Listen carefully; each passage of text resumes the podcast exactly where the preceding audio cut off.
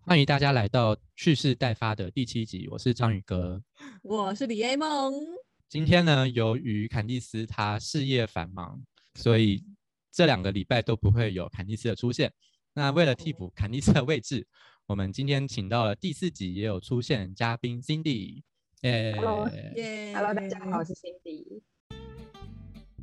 那我们今天要讲的主题呢，就像我们上个礼拜预告来讲一下，我们在市场上在买菜的时候容易看到的一些标章。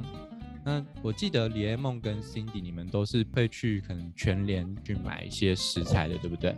对啊。嗯，然后我通常都我妈买回来。只有我啦，只有我，只有我。然后你，啊，你在买菜的时候会特别注意它的标章吗？嗯，有时候买菜的时候我会看，就是会看到啦，就是看到一些，比如说什么红红的啊、绿绿的标章啊。那有些还有一些 QR code 的，但是其实我不太知道那是什么哎。就是通常我们现在农产品标章就是俗称的三张一 Q，然后三张就是有机农产品标章跟 CAS 台湾优良农产品标章，还有产销履历农产品标章。然后 EQ 的话，就是你说的那个 QR code，它叫做台湾农产品生产追溯条码。哦，有那么多种啊！我每次都过去看一看，然后完全分不清楚。但是有愧于动科这个，你不是没看过吗？你不是都不买菜吗？我还是会去看啊，我又不是没去过家乐福之类的。哦，对啊，因为其实我自己如果买的话，我也不会特别去看，我就看。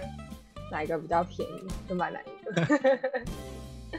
那我们就一个一个来研究一下这些标章到底有什么意义好了。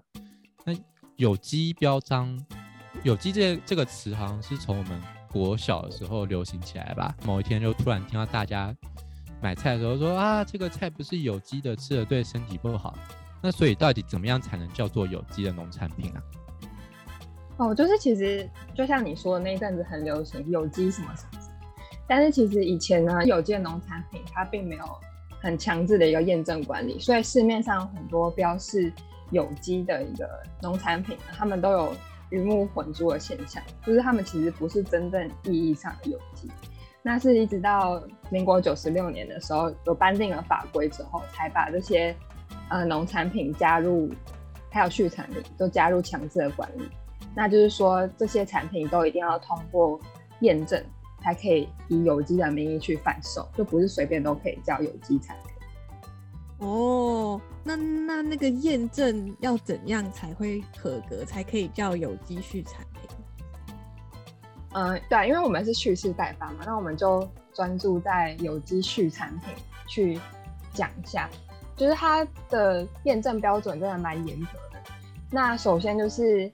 呃，我们的畜禽的放牧地啊，都是需要经过转型期，至少要两年，而且他们很重视动物福祉，就是那些动物的一个饲养环境，至少在一个水准上，就比如说不可以笼饲，然后饲养的密度也要注意。第三个的话，我们的这些畜禽，我们都要给它喂有机饲料，至少要占全部饲料的百分之八十 percent。那而且饲料中呢？是不可以添加一些生长促进剂啊，也不可以有一些化学药剂等等。除了要符合以上的一些有机的饲养规则之外呢，我们他们也要有一个完整可以追溯的生产记录，然后去提供查核这样子。这边补充一下，因为台湾本身并没有那么多的土地可以去另外种植给畜产动物吃的饲料，所以大部分都是从像美国或者是巴西这一些。什么玉米或是大豆的种植大国进口而来，究竟是什么单位才可以颁发这种有机的验证给这些农产品呢？嗯，其实有机验证的单位还蛮多的，但是如果我们聚焦在有机畜产品的话，都是嗯财团法人中央畜产会去做的。哦，啊，那个标示长什么样子啊？有机标章的话是绿色的底。然后上面有三片白色的叶子，然后上面写有机标章这样。哦，大概想象出来吧。其实大家上网搜寻三张 EQ 就会跑出很多资讯。好，那我们刚才有提到了 CAS，那我们接下来就要来讲什么是 CAS 的标章。那想问一下 Cindy 啊，我们常常在产品上看到 CAS 啊，那那那又是怎么样的产品才可以有 CIS 它最主要的特色是，它就是强调它的这些产品的原料都是使用可以追溯的国产的农产品。然后第二个是它要。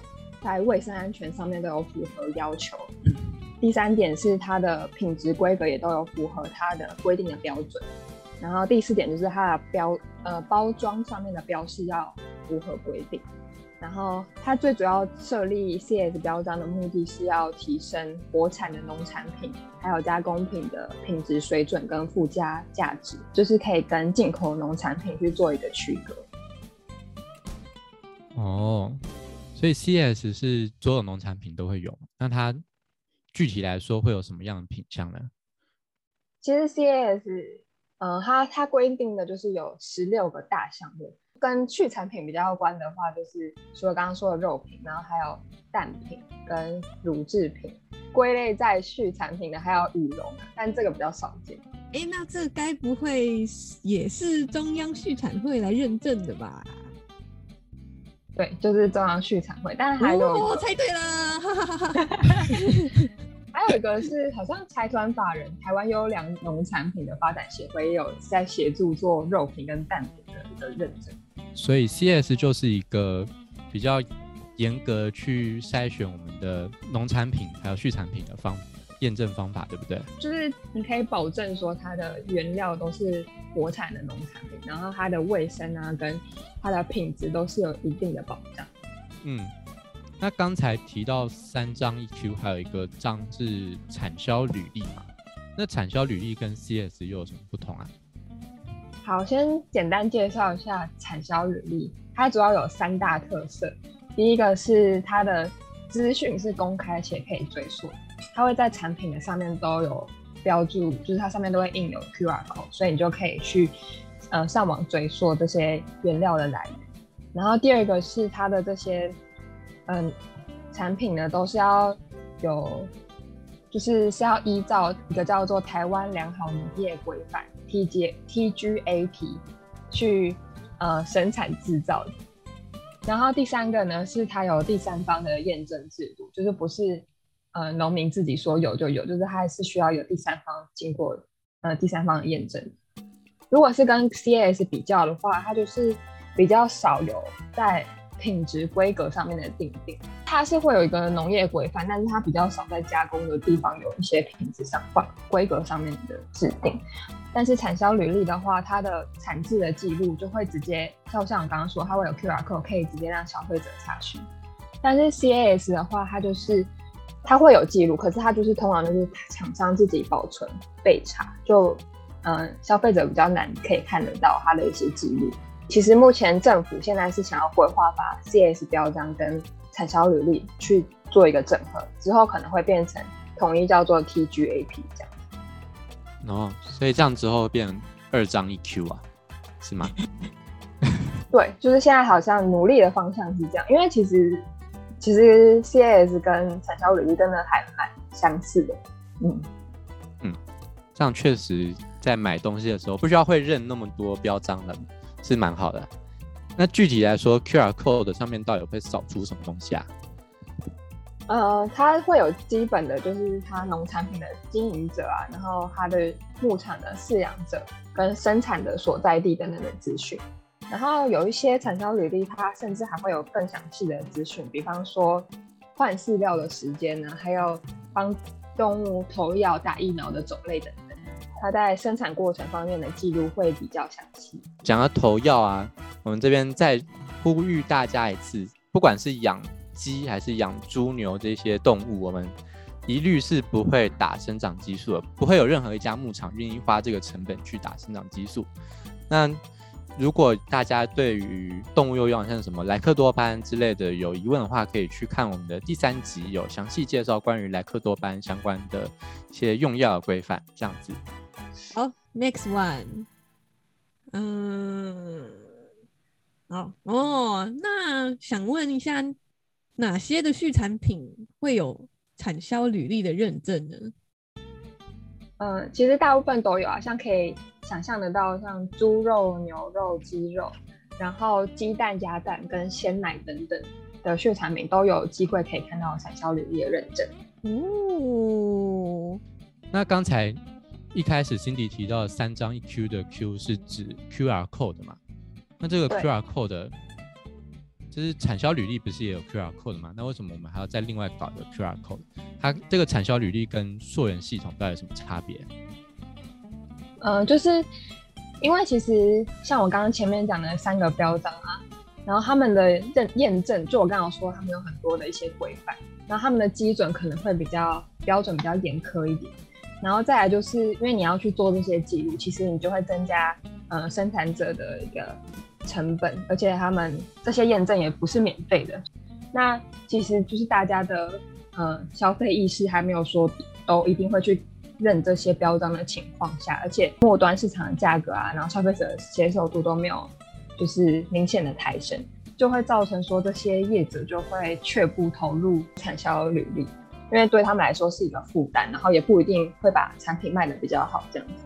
但是前阵子就会发生很多食安问题，大家都很注重呃食品的安全，所以后来农委会呢就另外去建构了一个 QR code 的生产追溯制度。那这个制度的好处就是它比较简单一点，然后生产者也不用负担这些费用。那但是就可以做得到，我们至少可以知道这些产品的来源在哪里。哦，那它的产品有没有什么基本的规范？它其实就只有要记录就是农产品的经营者的名称，然后联络的电话跟生产的所在地，就这样而已，就没有说要像前三个标章一样需要通过一个验证。哦，哦我们刚刚那个 CAS 跟产销履历不是有讲到一些产品有可能看到，那溯源系统的话也是都会看到的吗？其实它最主要就是规范在呃最初级的那些畜产品，就比方说牛肉啊、散装的生鲜鸡蛋，还有生鲜猪肉、生鲜禽肉跟羊肉，就可能就不会规范到，就比方说呃肉品加工品，就是它是在最初级的那些畜产品上面。哦，所以三张一 Q 就是这四个东西哦。那我来帮大家做一个总结好了。听了这么多，可能大家现在有点头昏脑胀。现在给出几个简简单单的标准，就如果你今天想要吃的是追求有机养生的话，那大家就可以去买有有机认证的商品。那如果今天是想要吃，不一定要有机，但是希望自己吃到的东西有严格的品质控管，然后希望能够对自己吃的东西有一个溯源系统在的话，那大家可以去购买产销履历或者是 CS 认证的产品。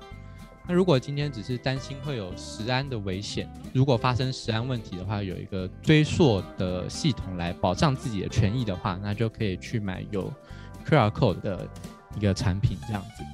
那这边也要呼吁大家，因为就像刚才经理提到的，像是产销履历还有 CS 的认证，这些都是农民需要花钱去将自己的产品去送去做认证的，所以这对来他们来说也是一个非常大的成本支出。其实台湾的非常多的农产品都品质都非常好，而且都非常好吃，所以大家看到不管是哪一种的标章认证，希望大家去多多的支持，并且购买这些产品回家食用，这样子。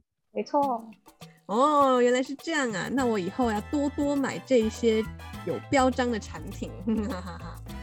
那那个各位听众有什么问题的话，就欢迎大家留言。那如果觉得不错的话，来个五星评价，当当，耶、耶！好，我们来预告下一集。我们下一集的主题是香肠可以哦配养乐多吗？好像不是这个。因为我们在 IG 粉砖上面有发文嘛，就是跟大家收集一些跟猪肉的加工品有关的一些疑问，像什么香肠能不能配养乐多啊，贡丸到底有没有加一些杂七杂八的什么食品添加剂啊这些的。那我们下一集呢，就会详细的来回答这些从听众朋友们搜集来的问题，当大家解惑，这样子。那我们就下礼拜再见啦，拜。拜拜拜。